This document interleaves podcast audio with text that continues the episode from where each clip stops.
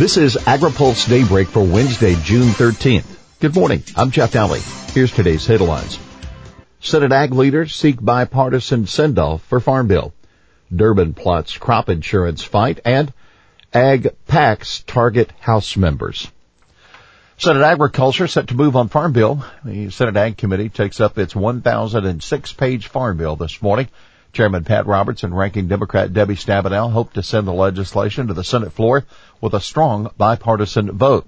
There will first be a debate over several amendments, including Senator Chuck Grassley's proposal to tighten commodity program payment limits and eligibility rules.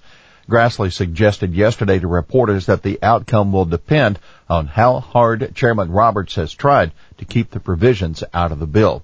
Grassley said, "Roberts has a lot to do with the success of my amendment." CRP and ARC among the other issues the panel may debate. Grassley also could offer an amendment intended to protect taxpayers and poultry growers by ensuring that they have sufficient access to birds to repay their USDA loans. Senator John Thune of South Dakota has been preparing several amendments to further improve the agriculture risk coverage program and increase the acreage cap on the conservation reserve program. Another committee Republican, John Hoeven of North Dakota, may have an amendment to increase lending limits on USDA guaranteed loans. USDA will currently guarantee standard operating loans, farm ownership loans, and conservation loans for up to $1.4 million. Well, he's back. Senator Durbin to take another run at insurance means testing. When the Farm Bill does reach the Senate floor, there could be a renewed debate on imposing a means test on crop insurance. Senator Richard Durbin of Illinois tells AgriPulse that he will try to offer his amendment to reduce premium subsidies to high-earning farmers. However, it's not at all clear how many amendments the full Senate will be allowed to consider. In 2013, the Senate approved an amendment by a 59-33 margin that Durbin co-sponsored with Senator Tom Coburn of Oklahoma to reduce premium subsidies by 15 percentage points for producers with adjusted gross incomes above $750,000. The amendment was ultimately dropped during negotiations with the House on the final Farm Bill. This time, Durbin's Republican co-sponsor will be Senator Jeff Flake of Arizona. Peterson applauds Senate Farm Bill. The top Democrat on the House Agriculture Committee, Colin Peterson, is applauding Roberts and Stabenow for putting together a bipartisan bill and says he wishes his committee had done the same. In a statement released yesterday, Peterson noted that the bill leaves out the food stamp reforms that the House bill includes. But Peterson noticeably didn't mention that the Senate bill doesn't increase reference prices in the price loss coverage, something for which he has also criticized the House bill. Peterson has cited the PLC issue repeatedly in criticizing the House bill as being inadequate. Roberts and Stabenow put a bill together that avoids poison pills, stays away from ideology on SNAP, and most importantly, should be able to get the votes to pass their chamber, Peterson said. He indicated he would support aspects of the Senate bill and conference committee, but didn't go into specifics. Conaway and House members dominate PAC spending. House Agriculture Chairman Mike Conaway of Texas has been the top beneficiary by far this year of political action committees looking to shape farm and energy policy, that according to an analysis by AgriPulse. Conaway has received more than $476,000, followed by Peterson at $291,000. Stabenow, the leading Senate recipient, at more than $276,000.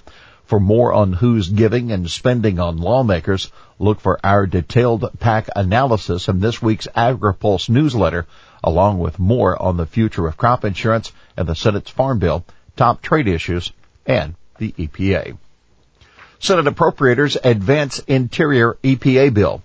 A Senate Appropriations Subcommittee has approved a fiscal 19 spending bill for the Interior Department, EPA, and Forest Service that largely steers clear of contentious policy provisions. The bill continues a prohibition on listing the greater sage grouse as an endangered species. The bill would fully fund the Payment in Lieu of Taxes program that helps counties with significant amounts of federal land, and also would give the Forest Service a $5 million increase for hazard fuels reduction in national forests. The bill is scheduled to be considered by the full Appropriations Committee on Thursday. The House GOP is pledging ag labor action. Last night produced a couple of developments on immigration policy with implications for U.S. agriculture. The House GOP leadership agreed to bring up immigration legislation next week, a move that could provide a path to holding another vote on the Republican Farm Bill that was defeated last month when some conservatives demanded the House first act on immigration policy. Also, Representative Dan Newhouse, a Republican of Washington, announced that Republican leaders promised him that the House will consider separate legislation this summer to address agriculture labor needs. Newhouse said our farmers and ranchers must have access to a legal and reliable workforce in order to provide the world with a safe and abundant supply of food. In exchange for those commitments, Newhouse held off on signing a discharge petition that would have forced a vote on legalizing Dreamers, the immigrants who were brought to the country illegally as children. McKinney hopes to continue ag trade talks with China. The U.S. made gains for agriculture trade with China during negotiations in Beijing earlier this month, and even more could be accomplished in a subsequent summit, according to USDA Undersecretary for Trade Ted McKinney. Talking to reporters yesterday, McKinney declined to go into detail on issues the Chinese agreed to, but he did list China's ban on U.S. poultry as well as the country's lengthy biotech approval process as some of the topics that were discussed during the summit. McKinney also stressed that China has not yet provided proof that it will make good on pledges to lift non-tariff barriers on U.S. ag. McKinney said, "We felt the discussions were good. There's a lot of proof yet to be demonstrated. You have to trust but verify. And so we'll just have to see how time goes." It's uncertain whether McKinney will get the opportunity at another summit. U.S. officials have said that China warned U.S. negotiators that China will not uphold any tentative agreements if the Trump administration imposes $50 billion worth of tariffs to punish the country for intellectual property theft. The U.S. is scheduled to publish a list of Chinese products for the $50 billion in tariffs on Friday, but it's not clear when or if they'll be implemented. It's also unclear how China will react. China has threatened to retaliate with its own tariffs, including a new 25% tax on U.S. soybeans. MPP sign-up extended to June 22nd. U.S. Department of Agriculture giving dairy producers still more time to sign up for the Margin Protection Program. Some 1,000 producers enrolled last week when sign-up was extended from June 1st to June 8th, bringing the total to 21,000. Now the deadline is being extended until June 22nd. Here's today's He Said It.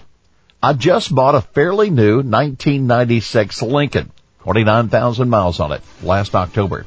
That's Senator Chuck Grassley of Iowa. He says the car's been running on E15 without problem so far. Well, that's Daybreak for this Wednesday, June 13th. AgriPulse Daybreak is brought to you by Watkinson Miller and the United Soybean Board. For the latest news out of Washington, D.C., visit AgriPulse.com. For AgriPulse Daybreak, I'm Jeff Alley.